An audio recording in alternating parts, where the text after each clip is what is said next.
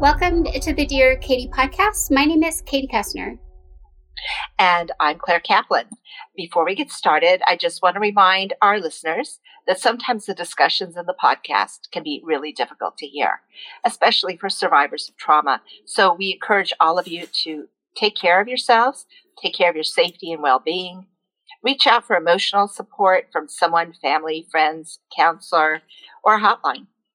Additional resources may be found on the Take Back the Night Foundation website, and we'll give you that address at the conclusion of the podcast. Thanks so much, Claire. And welcome. Our guest today is Ray Beth. Ray Beth, thank you so much for joining us and sharing your journey with our listeners. Uh, to help them out, just for a little bit of background, could you share, you know, a little brief bio of who you are at the moment, where you are, what you've done? Sure. So I'm from a small town in New England. Uh, I'm currently a graduate student in a social work program. I will graduate next year with my master's in social work. Um, I'm on the macro track. I'm focused on community outreach, uh, community organizing, education, and advocacy. Um, I live with my parents, and I have two brothers, and I have my dog here. And uh, I was raised Catholic, so I am uh, a Roman Catholic that's pretty much that's that's awesome Beth. thank you so much. That was a that was a quick overview. Um, just to com- clarify so you went to undergrad as well in new england or? I did. And now you're on your you did i, I missed one thing. Did did you finish your master's in social work yet or no not yet. No, I'll graduate next year. Hooray. Okay. Well, we have a lot then, um, you know, a lot of life lived so far. So, what experience brings you to your microphone today? Um, so, I am a survivor uh, a few times over.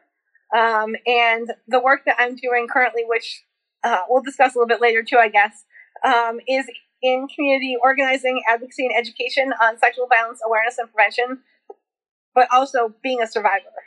And so, you know, what experience was it that happened to you? So, uh, the first experience that I had, I was 13 years old. And so I'm from two very small towns in New England. They're about 15 minutes apart. Um, I moved my seventh grade year from one town to the other. And I had a very difficult time acclimating to my new school and became friends with one girl who happened to live right up the street from me uh, in the town that I just moved to and she and I became quick friends. And I think we bonded because our peers didn't treat either one of us well. Um, because for me, it was because I moved and they didn't want a new kid in the school.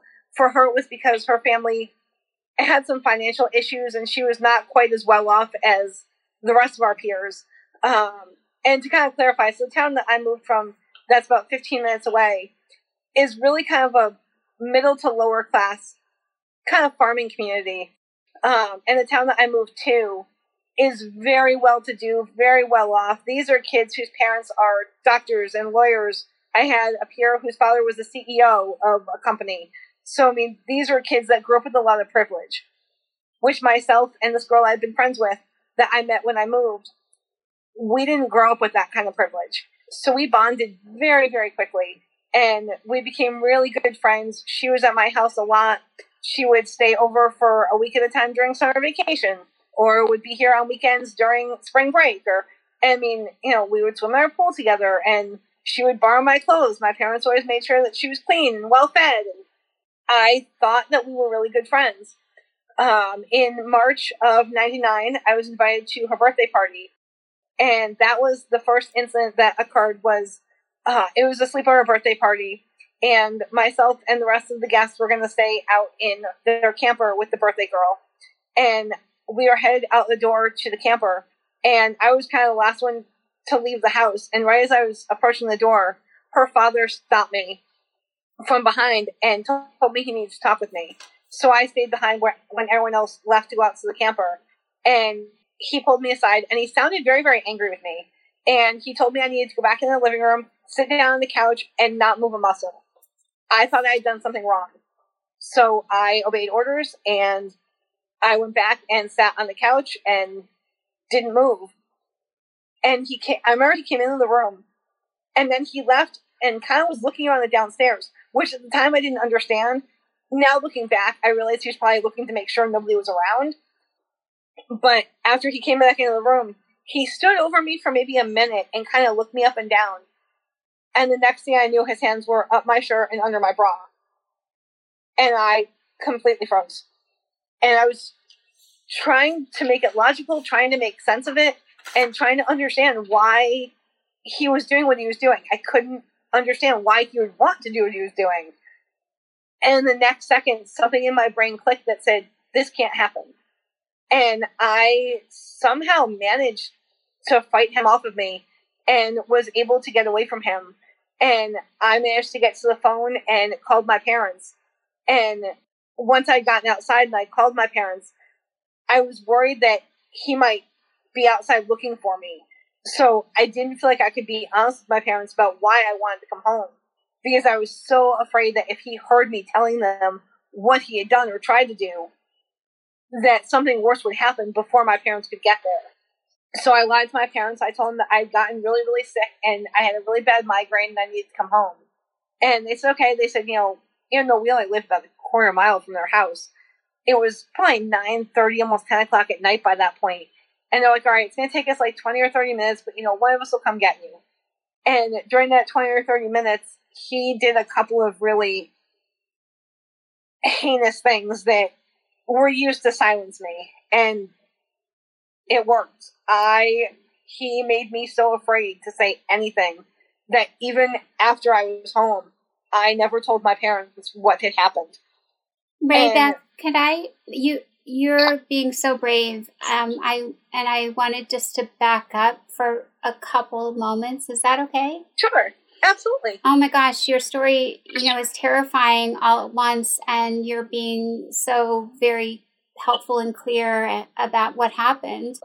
And I wanted to actually, you know, just remind our listeners, and you correct me if I'm wrong, Ray Beth. You said this is your friend who your family really supported and you're over for her birthday party sleepover at her house, and you're 13. You're in seventh grade.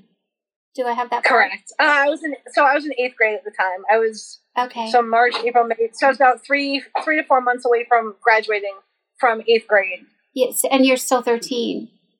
I am. Yeah. So, um, I I don't recall if you mentioned this dad. Was he? Did he have a partner? Did did your he friend? Did, he was married. He was married, and do you remember where the wife was? She, I know she was home.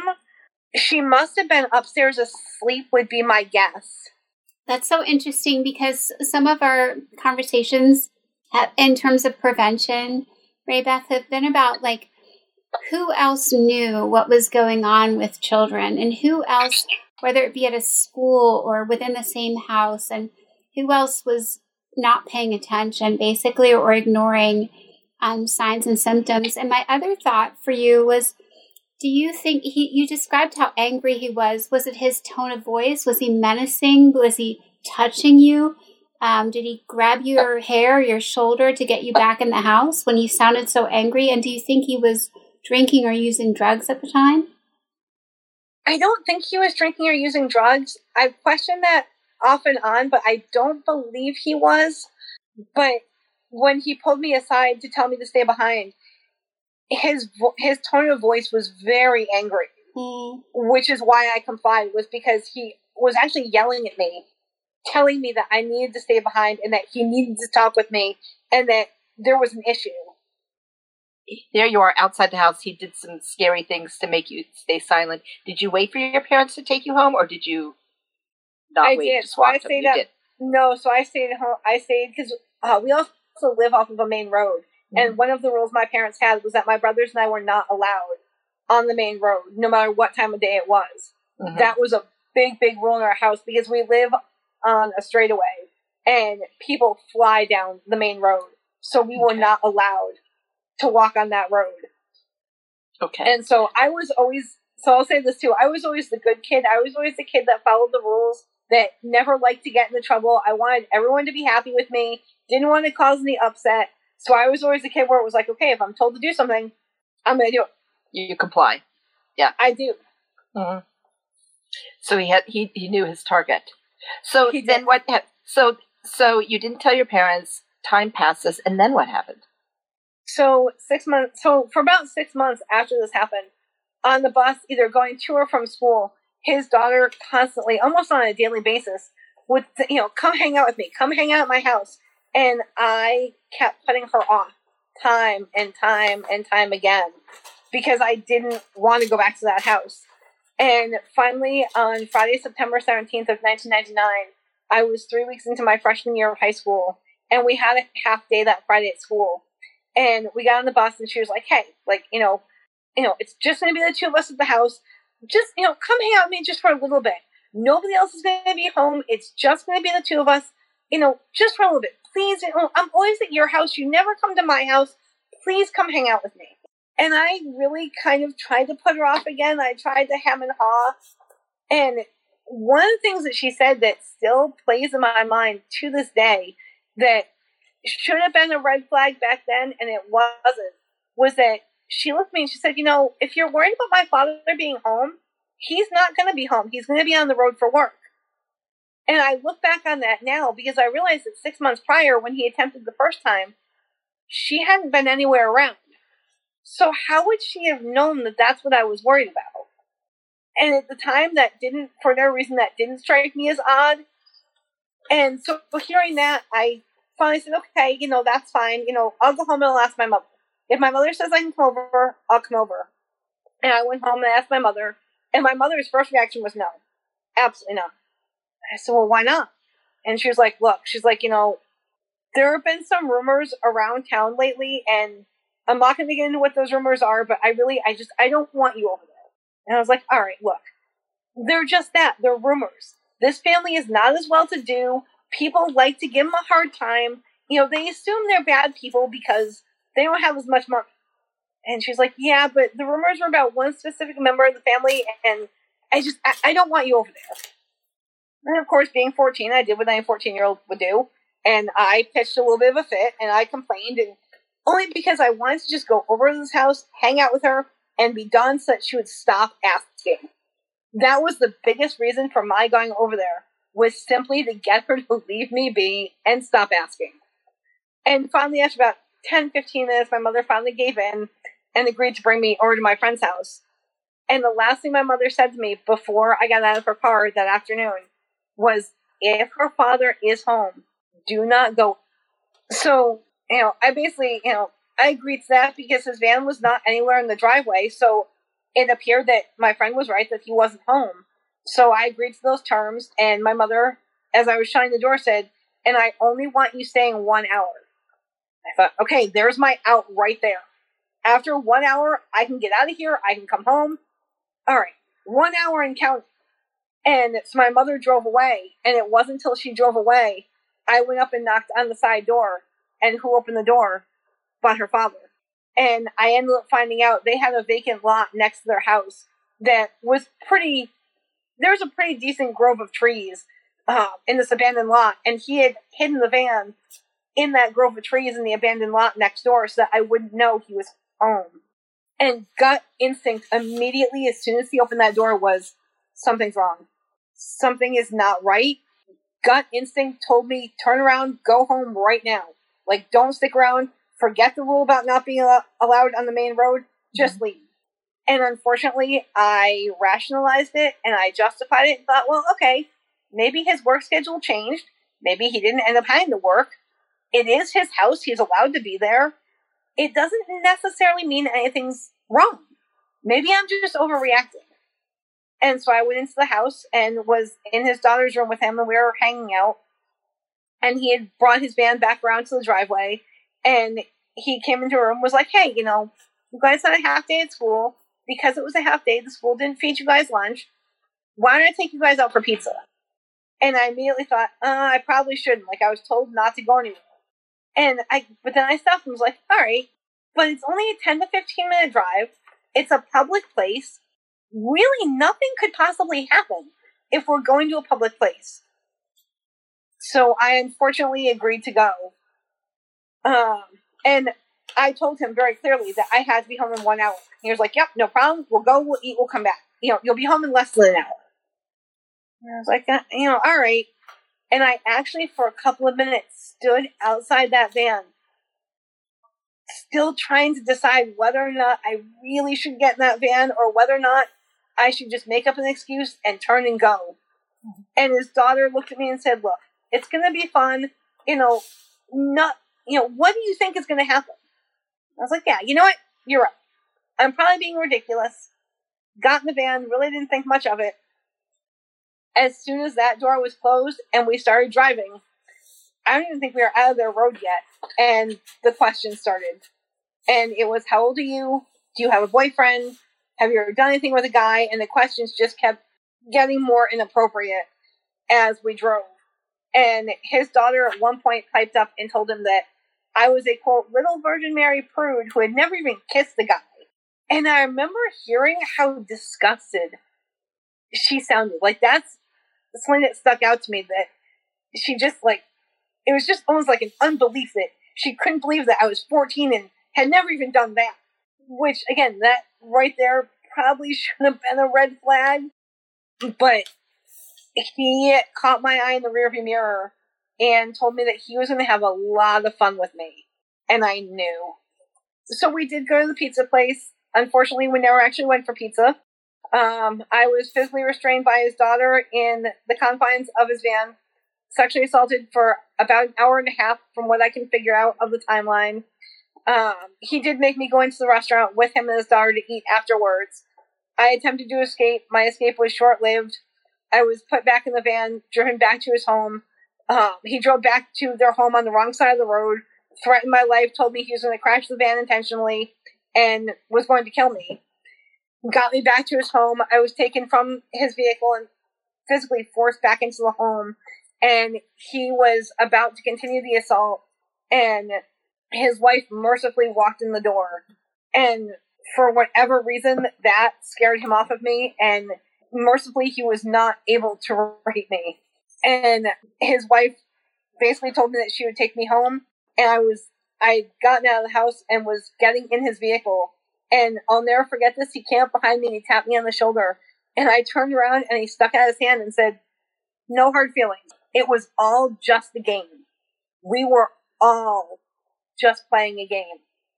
And I realized that it was not a question, it was a statement. And one that I damn well better agree with.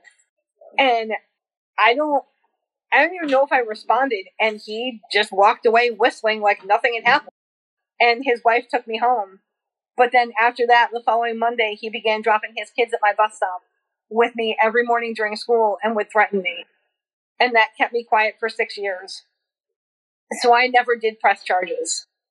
Um, in prior conversations, you mentioned one thing that he did, the sort of tormenting he did when he was abusing and he was saying things, making you say certain things. Yeah. So he was the best word I can use to describe it. He was sadistic, verbally, emotionally, mentally, psychologically.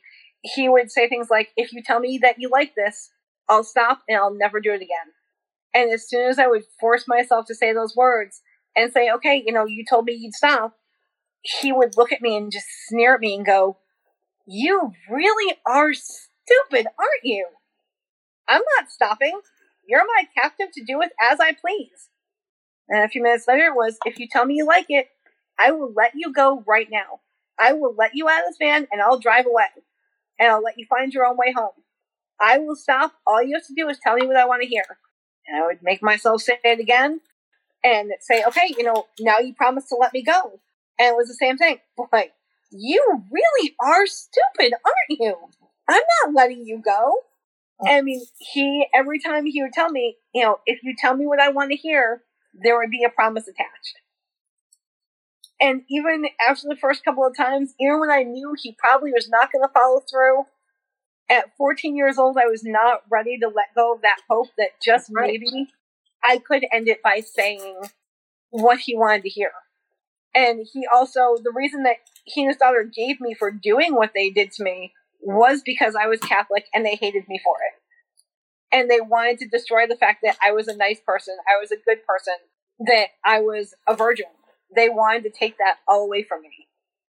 Wow, what a powerful story, uh, Ray Beth, and it's such a scary scenario. It's just, it's really torture that you experienced. So, how did you grapple with that once how did you get? Okay, so his wife dropped you at home. She yes, his wife dropped me at home. Yeah. Okay, so you walk into your house. I mean, what what did you, what happened? I mean, what could you do? So I mean, I came home and I remember walking into an empty house and not understanding because my mother told me to be home in one hour. And even at 14 years old, I couldn't understand why it had, you know, I remember look, I remember looking at the microwave clock and seeing 6:37 p.m.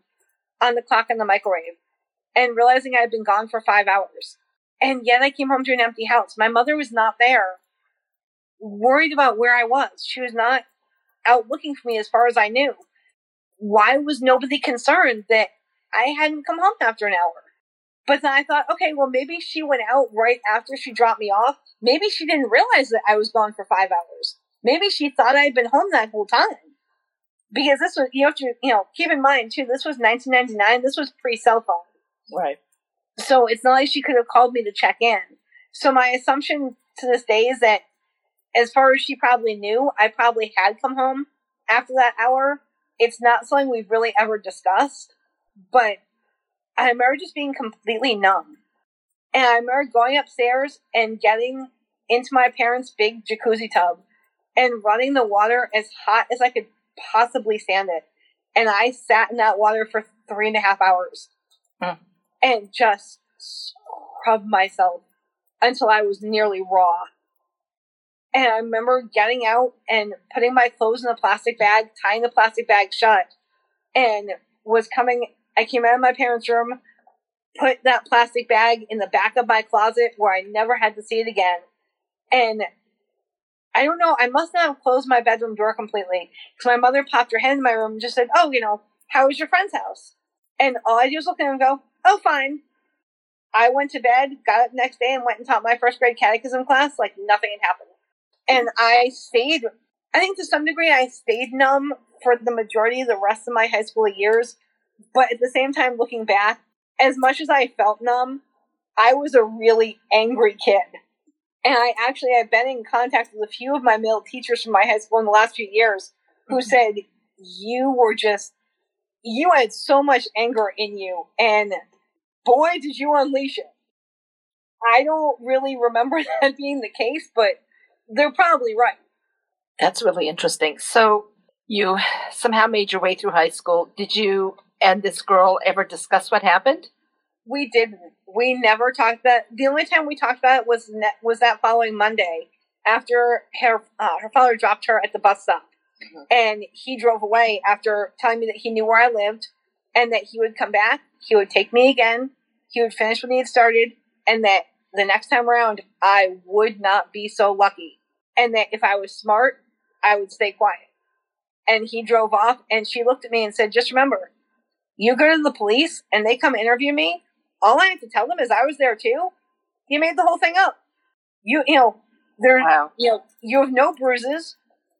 You have no, you know, you have nothing on your body to say that anything happened. All you have is your word. Um, my my question, Ray Beth, you know, I, I want to speak to a word you used, which which was angry. And so many of our survivors, you know, don't get angry enough. But I, and or they're not clear that sometimes they get angry at themselves instead of their perpetrator. And I wanted to explore the concept of anger with you and what that meant um, in high school and then later in life. What does angry sure. mean, or what? What do you think? How do you think you manifest it?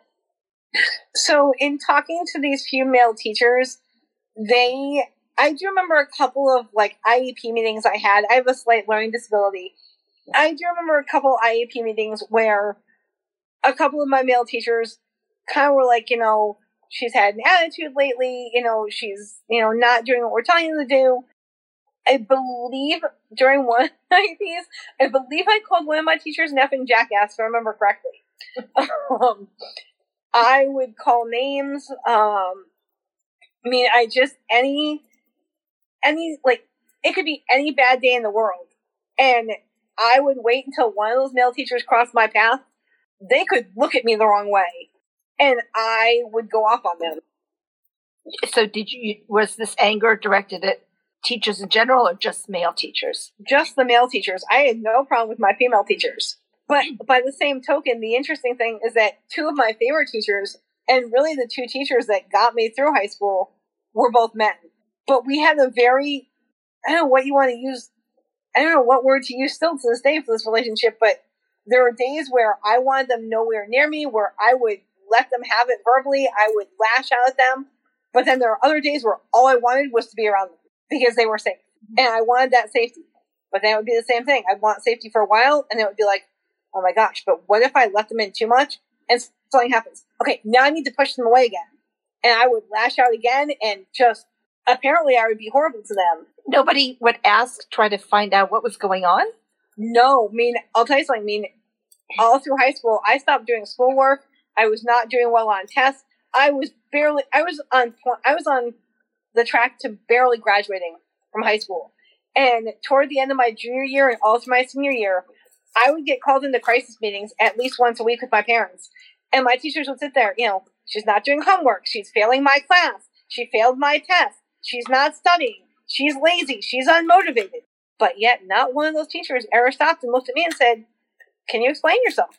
That's amazing, Ray Beth. And I, what I was thinking about is how we could hide sexual abuse of women through using any other explanation other than the very obvious fact that one in four of us go through sexual abuse. And they were probably, you know, when you said I have a slight learning disability, they probably were more comfortable dealing with that than the honest truth of your abuse. What do you think? So it so it was that, but it was also so we've actually had that discussion in the last probably 10 years or so.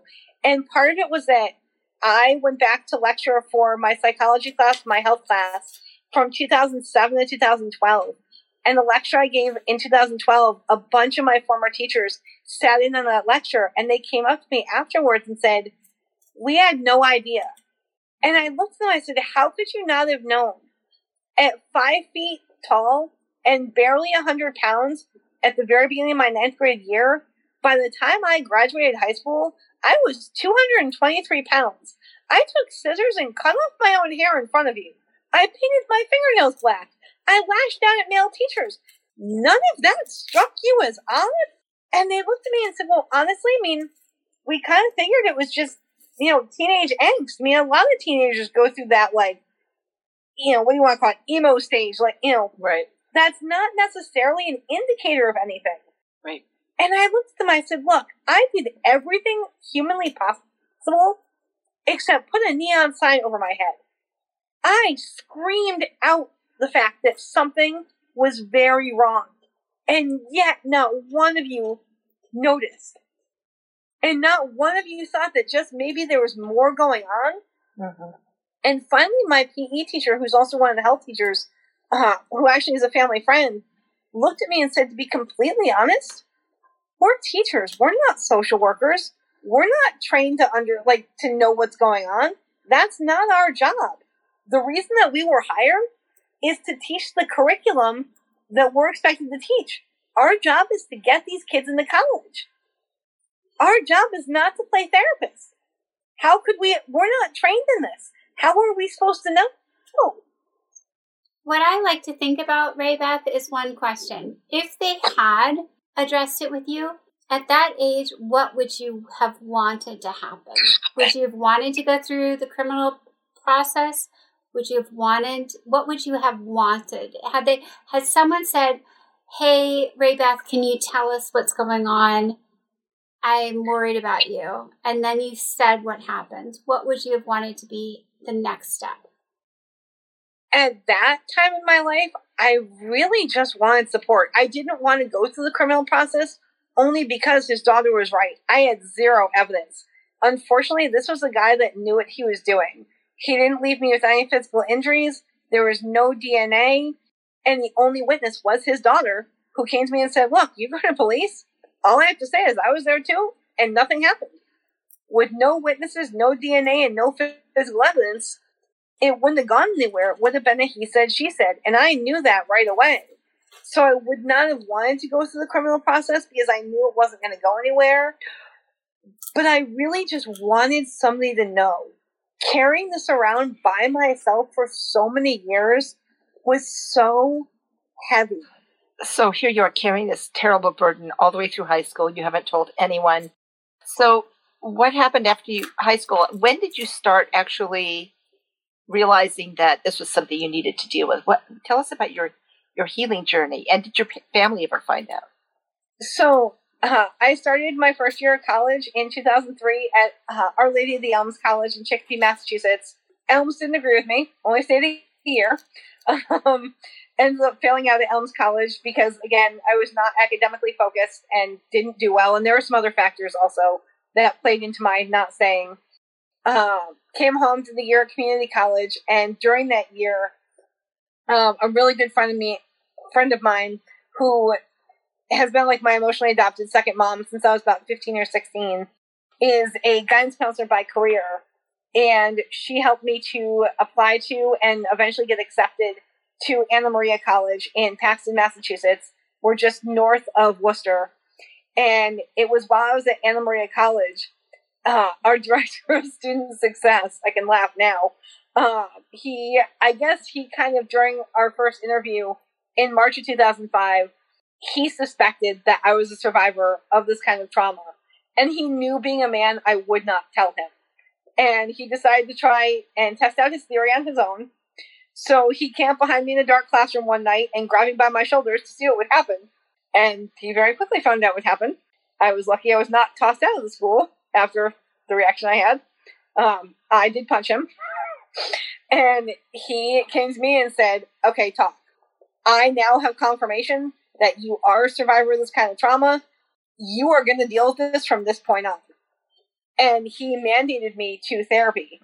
And the first therapy session, I walked out and went, This isn't for me. Like, I, nope, I'm good.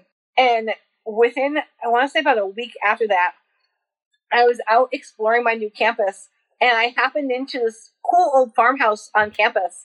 And this woman stepped out of an office, blonde haired, blue eyed, your kind of stereotypical vision of what we of what we think of when we think of like an angel descending from heaven. She very literally looked like an angel coming down from heaven. And she, yeah, so she basically told me she knew I was a survivor and that she could help me. She wanted to help me, but that I needed to want the help. And that she really was not giving me a choice in the matter.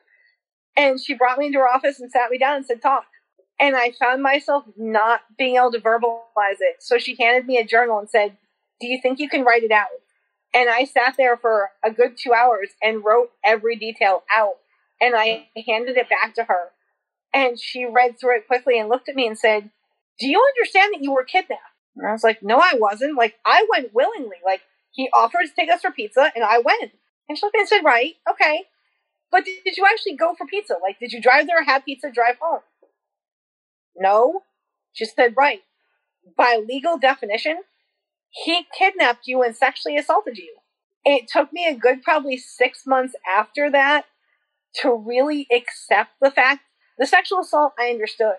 It took me about six months to, to fully accept that I had been kidnapped. That had been one of the hardest pieces for me to accept for myself.